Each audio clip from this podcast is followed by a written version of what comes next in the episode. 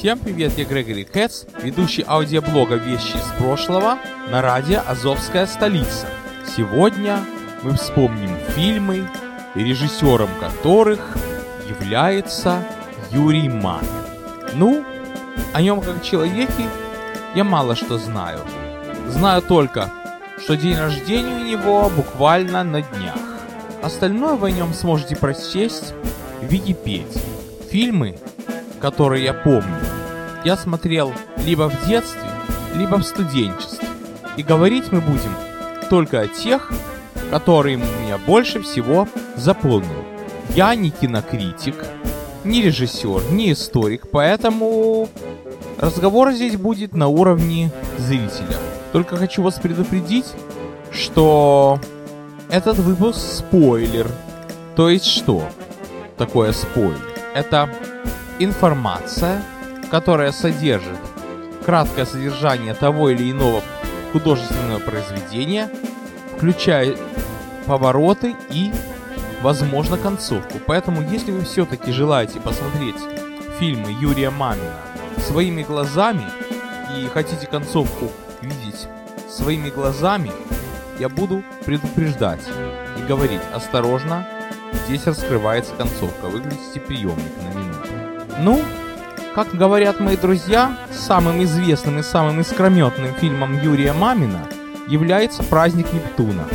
Пишут даже, что он там превзошел сам себя. А как по мне, лично мне нравятся другие фильмы. В том, что Юрий Мамин, он еще и композитор. И ко многим фильмам он сам писал музыку или нанимал других композиторов со вкусом. Праздник Нептуна, ну что я могу сказать? Это советское время, 86 год. В деревню под Псковом должна приехать делегация шведских моржей. Они вот так вот приезжают на Икарусе, таком вот междугороднем Икарусе. 256 модель. Приезжают и, по идее, должны купаться в холодной воде. Жители деревни им показали мастер-класс, как они умеют плавать в холодной воде. Забавно то, что в этих моржей переоделись духовики. Такой вот военный духовой оркестр. Идут в одних шортах и ныряют в воду. Потом, правда, переодеваются в Нептунов. Походу там ныряет главная ведущая праздника. Ее хватает судорога, ее несут в баню. После чего уже все жители деревни решили нырнуть в проруби. А шведы, я даже не заметил, купались они или нет. По-моему, они взяли, сели свой арендованный Икарус и уехали. Увидели, как русские купаются. Фильм получился короткометражным, потому что, как говорится в Википедии, не хватило топлива на транспорт, который был задействован в фильме. Самым первым запоминающимся фильмом Юрия Мамина для меня был фонтан. Это я его еще смотрел в Одессе. Еще в кинотеатре «Родина», о котором я вам рассказывал в выпусках за Одессу. И в тот день, в первой половине дня, мы 20-м трамваем прокатились. Это для меня было памятное путешествие камышовым трамваем. Я вам рассказывал в других выпусках. Короче говоря, мало трамвайного приключения, так мы решили вместе еще с маминой подругой, которая тогда из Куйбышева, то есть из Самары, приехала к нам сходить в кинотеатр «Родина», фильм «Фонтан». Малый зал, поднимаемся на второй этаж и смотрим, что происходит. Начинается с того, что у одного пожилого человека был фонтан. Ну, не помню где, но в пустыне Казахстана или Узбекистана, не помню, там, короче говоря. И, в общем, он сидит у фонтанчика, подъезжает двое каких-то молодцов и говорят ему, дедушка, хочешь жить? И, в общем, взрывают этот фонтан, чтобы набрать ведро воды, и у человека ничего не остается. И он тут же решил отправиться к дочери в Ленинград. Ну, там, конечно, своих приключений куча. Например, внук, который демонстрирует перед ним знание то ли немецкого, то ли английского. Хотя, на мой взгляд, его речь это чистейший наборняк. Внук сказал что-то на своем англо-немецком языке, а дед его отсвистал розгами прямо в аэропорту, и никакой тебе полиции, ничего, мол, сами свою бытовуху решаете. Дедушка в этом доме, где живет его дочь, находит работу типа водопроводчика. А ситуация одной стороны сплошной смех, с другой стороны сплошные слезы. Сплошной ужас, я бы сказал. А почему-то на бланке было написано «кинокомедия». Иногда были бланки, где писалось «кинокомедия», ох, я рвался туда. Иногда кинокомедия была перечеркнута. Вот был фильм совсем не комедия, не могу сказать прощай.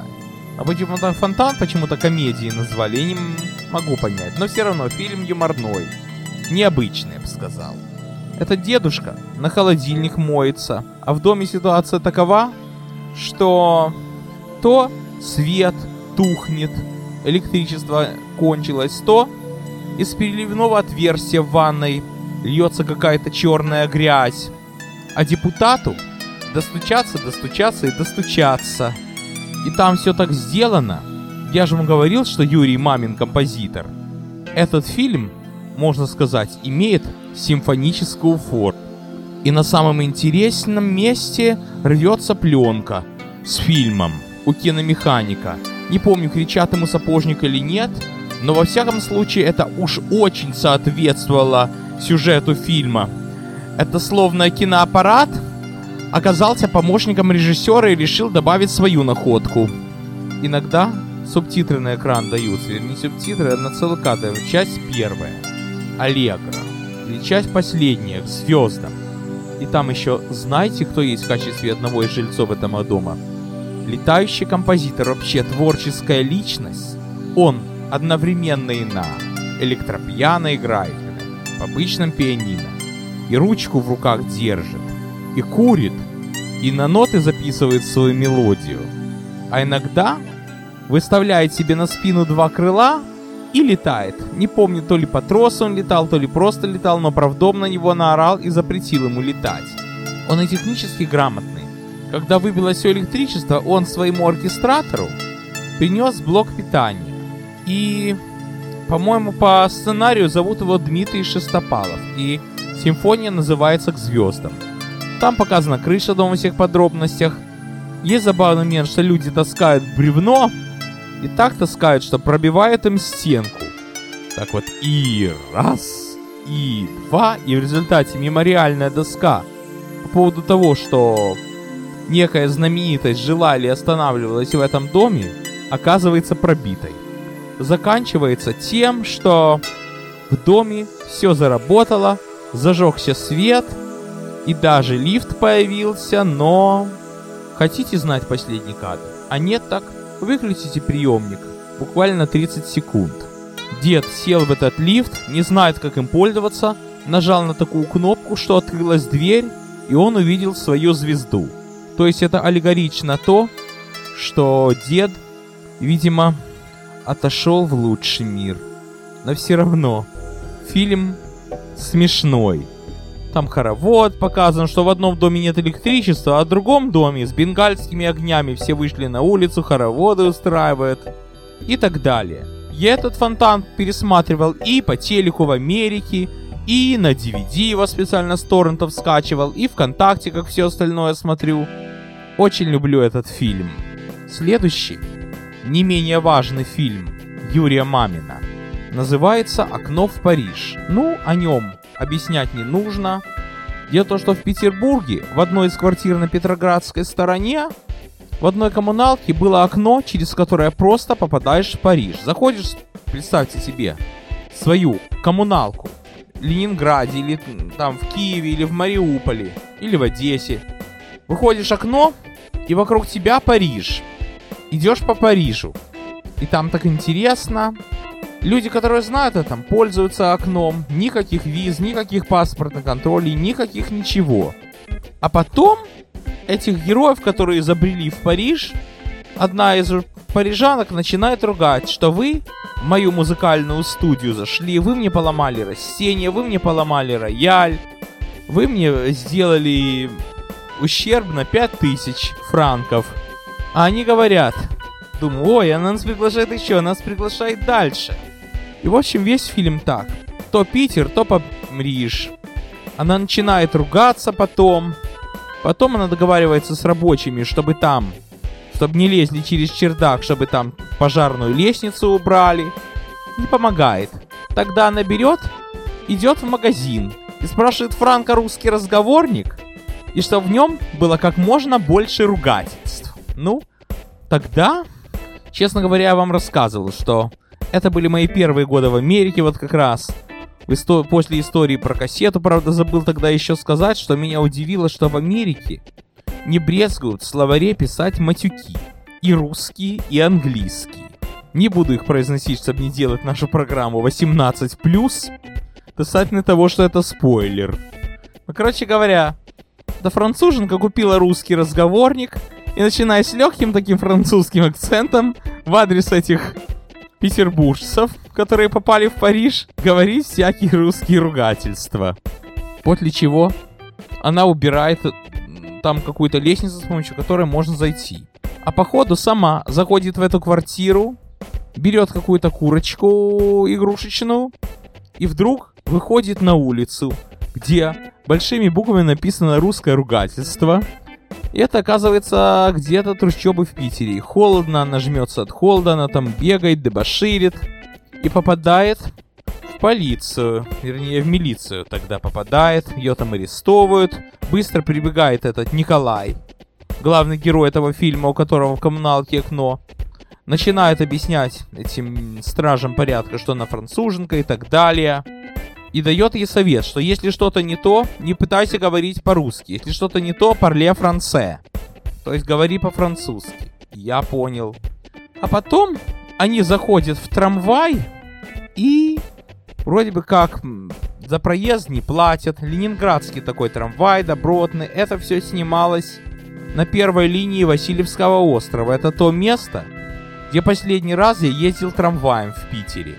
Но как заканчивается, сами увидите, короче говоря. Короче говоря, это окно то ли пыталось закрыться, то ли оно открылось. Ну, в общем, сами увидите, чем закончится. Заранее скажу, что хорошо.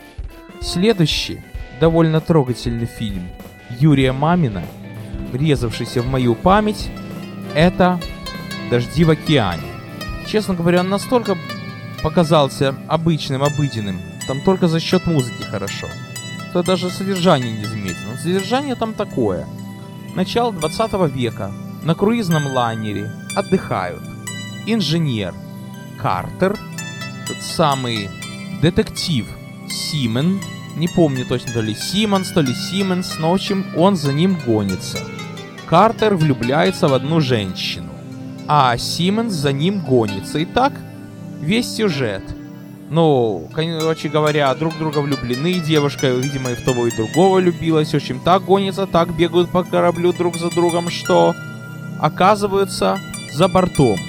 Кто-то им бросил спасательный круг или сами взяли, а корабль уплыл, потому что людям тю-тю. И в общем, плывут они в океане. Трое держатся за этот спасательный круг. Потом поскольку это, я так понял, что это как бы вариант экранизации фильма «Остров погибших кораблей», правда, могу ошибаться, приплывают на какую-то затонувшую баржу. Там ходят, там слоняются. Девушка вспоминает, что ей учить французский, читать стихотворение, и баржа начинает тонуть. Вместе с ними всеми. А сейчас всем желающим увидеть концовку воочию, а не с моих слов – Просим выключить приемник. Ну, где-то так на минутку. Просыпается девушка, вся в слезах. Служанка спрашивает, что случилось. Она говорит, а мне приснилось. И непонятно, то ли ей приснилась вот эта вот сцена с болтанием в море, потом с гибелью на том корабле, то ли весь фильм ей приснился. Вот такое кино, что я могу сказать, называется «Дождь в океане». Грустно, конечно, конец. Но сейчас мы вспомним. А минута еще не прошла. Нет, не прошла еще. Поэтому сейчас мы вспомним другой фильм Юрия Мамина, который тоже связан с моим студенчеством. И называется этот фильм «Бакенбарды». Это 90-е годы. Фильм «Бакенбарды» снимался, конечно же, в Санкт-Петербурге. Но Показан там город Заборск. В этом Заборске орудует банда бивни и группа капелла. Капелла просто шумит, там женщины в основном, девушки, а в бивнях парни, и они дебоширят и так далее. Вдруг в город приезжают два пушкиниста, которые хотят всех этих обалдоев пристрастить к творчеству Пушкина. Эти бивни начинают творить те же чудеса под флагом Пушкина, начинают громить капеллу, громить витрины, дебоширить начинают под флагом Пушкина. Когда я смотрел фильм, я не догадался, тогда у меня был конец института. Тогда знаете, этот фильм я брал в рамках предмета, который назывался «История Советского Союза в кино». Я смотрел и думал, о, пушкинисты придут, порядок наведут, но не так. Когда мои родители посмотрели, они сказали, ты что, не видишь, эти пушкинисты ведут себя как фашисты. Они просто заставляют насильно э, любить Пушкина. А кто не любит Пушкина, тот не с нами. Это уже политика. Это уже политическая аллегория. Ну, там много чего забавного, много чего динамичного. Есть, например, песня «Органы», на это капелла поет. Мелодия такая, как гибрид «Вставай, стана огромная, вставай на смертный бой, купите публички». А, кстати, в фильме «Окно в Париж» там очень интересная интерпретация старинной французской песни Чайковского, забыл сказать. Вернемся к бакенбардам. Эти бакенбарды расправляются с такими же умными, как они, лермонтовцами, которые те же самые фашисты, но в качестве эгиды используют лозунги из Лермонтова. Потом над ними расправляются. А заканчивается тем, что там был такой памятный дом, в котором останавливался Пушкин, Репина 14. И заканчивается, ну знаете. Сейчас тем, кто хочет узнать сюжет, своими глазами, а не из моих слов, опять просим выключить приемник. Ну где-то так секунд на 30, можно и на минуту. В общем, находится какой-то дурной партийный босс, который из этих всех пушкинистов делает Маяковских. Они стригут головы наголо, дом Репина 14, где останавливался Пушкин, сносится, и эти вот наши герои маршируют. Левой, левой, я знаю, город будет. Левой, левой, я знаю, саду цвесть. Левой, левой, когда такие люди. Левой, левой, стране советской есть. Ну, аллегория, что я могу сказать. Как мне сообщили мои коллеги из Питера, этот фильм снимали в районе Старого Невского проспекта, вернее, чуть севернее, там, где достаточно трущоб, там улица первая советская, вторая советская, там были трущобы, антураж под группу Капелла, там были стены исписанные матом, и режиссер сказал в программе 600 секунд, что это не он сам писал, что это само образовалось. То есть это уже были 90-е годы, уже можно было ругаться в фильмах и что угодно делать. А один мой приятель из Питера даже гулял там во время съемок. Вот как бывает. Интересно. Я тоже в Нью-Йорке однажды гулял в таком месте, где снимали кино. И даже видел старинный автобус в одном месте, а в другом месте там один человек сказал, что пожалуйста, уйдите там влево или вправо, потому что это наш кадр. Ну, в общем, интересно получается гулять, когда кино снимается. В общем, на сегодня все. С вами был Грегори Кэтс.